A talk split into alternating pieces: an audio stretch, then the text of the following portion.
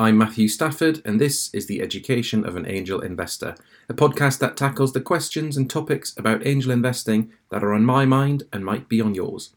Episode 11. Emma Maslen is VP at Ping Identity, a leading provider of cloud identity security solutions, and has spent her corporate career in enterprise sales. Alongside this, Emma is part of the Angel Academe Investment Network, which was set up by Sarah Turner, who I spoke to in episode 10. I began by asking Emma what her first angel investment was. So I had been introduced to Sarah at I'd met her at a lunch probably about 4 years ago and I then uh, we started talking about angel investing. I then went along to an event, I got on the mailing list and sort of started to see some of the investment opportunities. And I'd always invested in property and you know usual stuff that people invest in property savings those sorts of things fairly low risk and uh, we had done some stocks in the past but nothing like investing in a company. And then i saw on the uh, on the newsletter that came through there was a company that had managed to get SAP to resell their product. And i was working for SAP at the time. And i thought wow how did a 13 person company manage to get SAP to sell their product? That's ridiculous. And they were even SAP were even paying commission to their salespeople if these guys sold the products. They obviously knew that there was a, a, real niche there. So I said to Sarah, Look, I'm really interested in this. Could I meet the founder and have a chat with the founder? And the founder was Emma Sinclair from um, Enterprise Alumni. And then that was the first investment that I made, which was um, so I made a pretty significant investment, was really impressed by Emma and the traction that she'd made, how she was getting people to resell the product.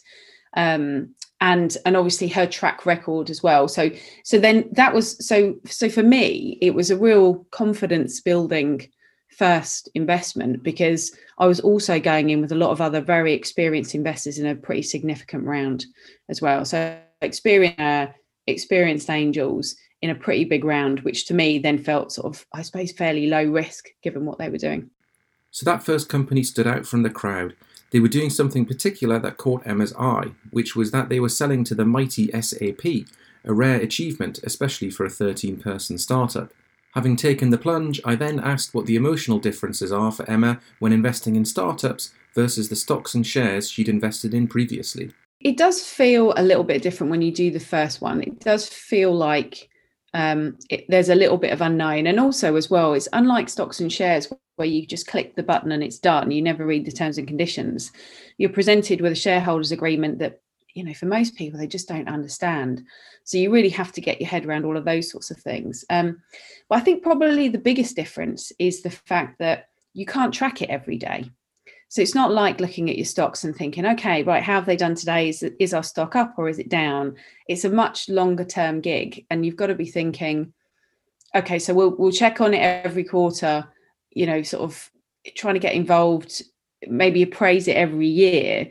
But you can't be thinking, right, well, I need to take my I need to take my cash out of there. I need to be thinking about, you know, when I'm when we're going to exit. It's just not like that. It's just a whole different, it almost takes on a life of its own, if you like. After investing in a startup, we can't track the price or performance of that decision every day, and that can cause some people some anxiety, although checking the price every day would cause me a lot more. With the time between making an investment decision being much further away from the outcome of that decision, I asked Emma how long term she is thinking and how she sees the risk. Well, so it is. I think it's it's you need to be thinking long term, but I think also you need to be thinking you have to spread. So so if you think about i suppose the way that i look at it is the same principle stocks and shares. If you've only got one stock i think that you could have quite a lot of anxiety with this the single stock. If you've spread your stocks your, your money across several stocks so you've got you know oil and gas and banking and lots of other things manufacturing etc you know even if you think about what's happened in covid times some shares have still done very well. Some shares have not done very well. So you need to spread. I think probably one of the first mistakes that I made was we put quite a lot of money quite early on into Enterprise Alumni, a significant investment. I wasn't thinking at that point that I needed to spread my investment across several investments so that you get this similar sort of feel as a stock portfolio in angel investing as you would in, in sort of stocks and shares. So quite early on, you think, okay, right, we, we've got one company, one stock. You need to start thinking about spreading that across you know different industries different sectors different entrepreneurs who are also being backed by different VCs because that's then how you spread your risk essentially. So so once I got my head around that, I thought, okay, right. So what we really need is we need at least sort of six or seven investments, like a almost in a pod, the way that I look at them, and then and then that's the pod, and we appraise the pod rather than appraising each one individually. Having a few startups in a pod is Emma's way of assessing her startup asset class. But before they're in the pod, how does Emma go about finding, then judging the startups? What is it that she's looking for, and how does she separate the good from the not so good? Yeah, so how have I found them? So, most of the investments I've done, I've done through Angel Academe. I have recently made two investments outside of Angel Academe. And in those instances, uh, one of them I've been working with an entrepreneur for about six months, and I actually helped them put go through the SCI SEIS process. So so I was very close to their business. I was consulting with them. I wasn't planning on investing, but actually as time's gone on and I've got closer to their business, I actually think they're they're, they're doing an amazing job, and I, I, really believe in the founders. So for me, I'm I'm looking at um, I'm really looking at you know is it a viable business? Could I sell it? Because I'm a you know salesperson at heart. That's what I've done for the last twenty odd years so, so can I sell the product? Can I see that there's a market for it? Is is the entrepreneur or the founders that I'm dealing with, do they understand how they're going to make money? Are they careful with their business? Do they make good business decisions? All of those sorts of things go into the due diligence.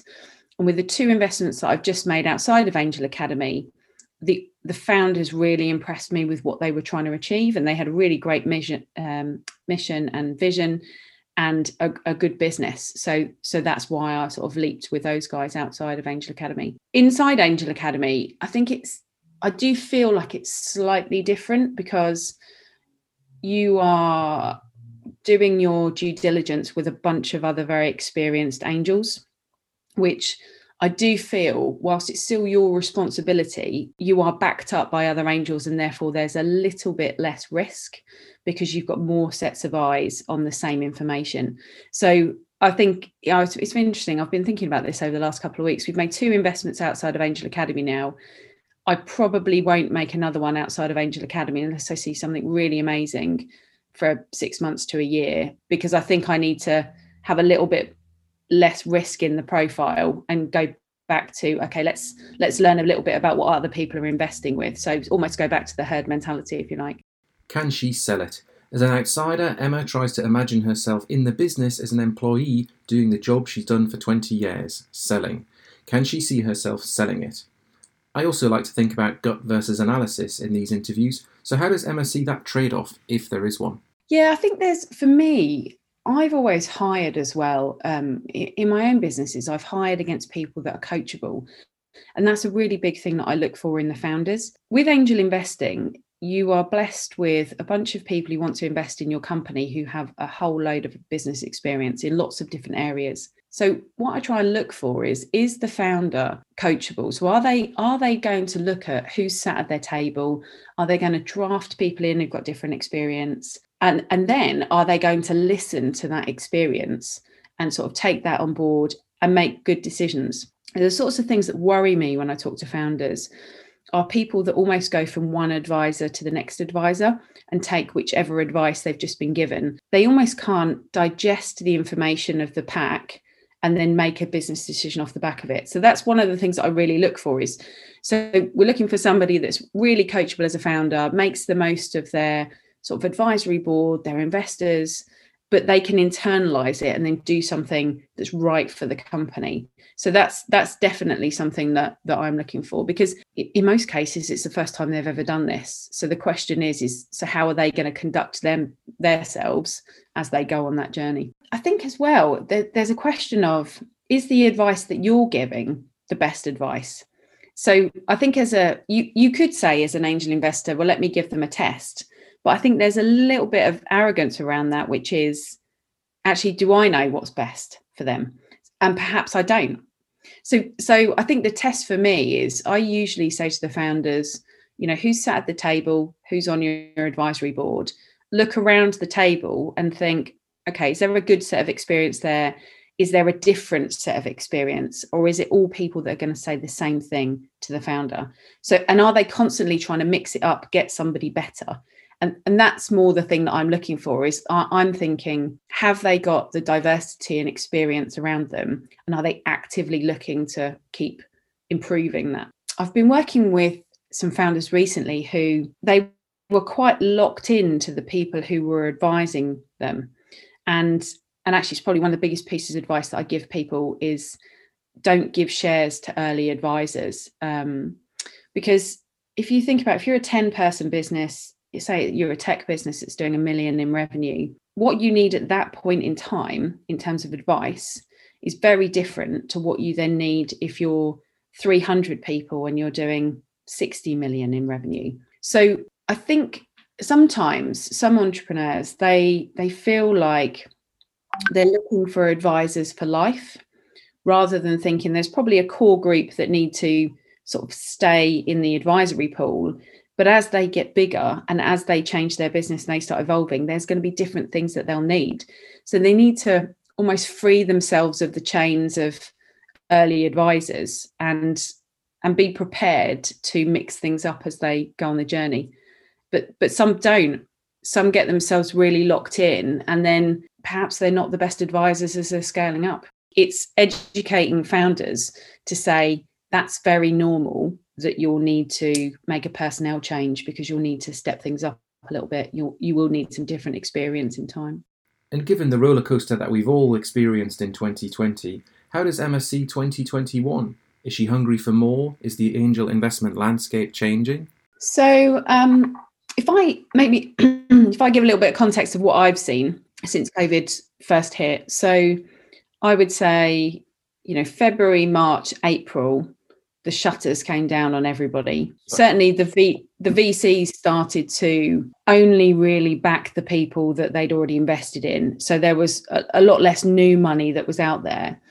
And I think there was a survey that that Sarah was involved with, where you know 67% of angels at, at the point of April May were still interested in investing. What I then saw was over the summer period where a lot of companies were a lot of early stage companies were going for new money. The angels were the ones that really saved the day. So there was a lot of investment that was done over the summer period.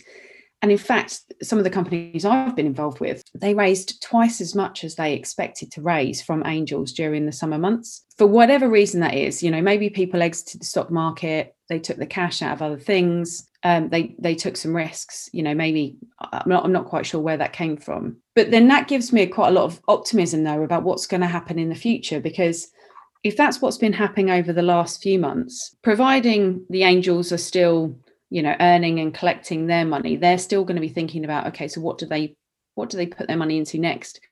And there's so much disruption that's going on right now in every sector because of what's going on it's a really great time to start a business. And I think it's also a great time for angels to be investing in the businesses as well. So, give you a great example. I worked with a company who most of their business was recruitment. So, in February through to May, uh, I think they really felt that their business was just going to collapse. They have completely pivoted their business now and they are doing amazingly well and really on a whole new trajectory and I think for me that that's really demonstrated that there's so much innovation that's going on right now that that gives us all an opportunity to invest in something different. So I think that the types of companies we'll be investing in will change, but I, th- I think the angels are still very optimistic. I'm, I'm seeing a lot of people still investing. A positive note to end on. It's a great time to start a business and a great time for angels to be angel investing. Thanks for listening. I'm Matthew Stafford, and this is the education of an angel investor. You can find out more at matthewstafford.substack.com.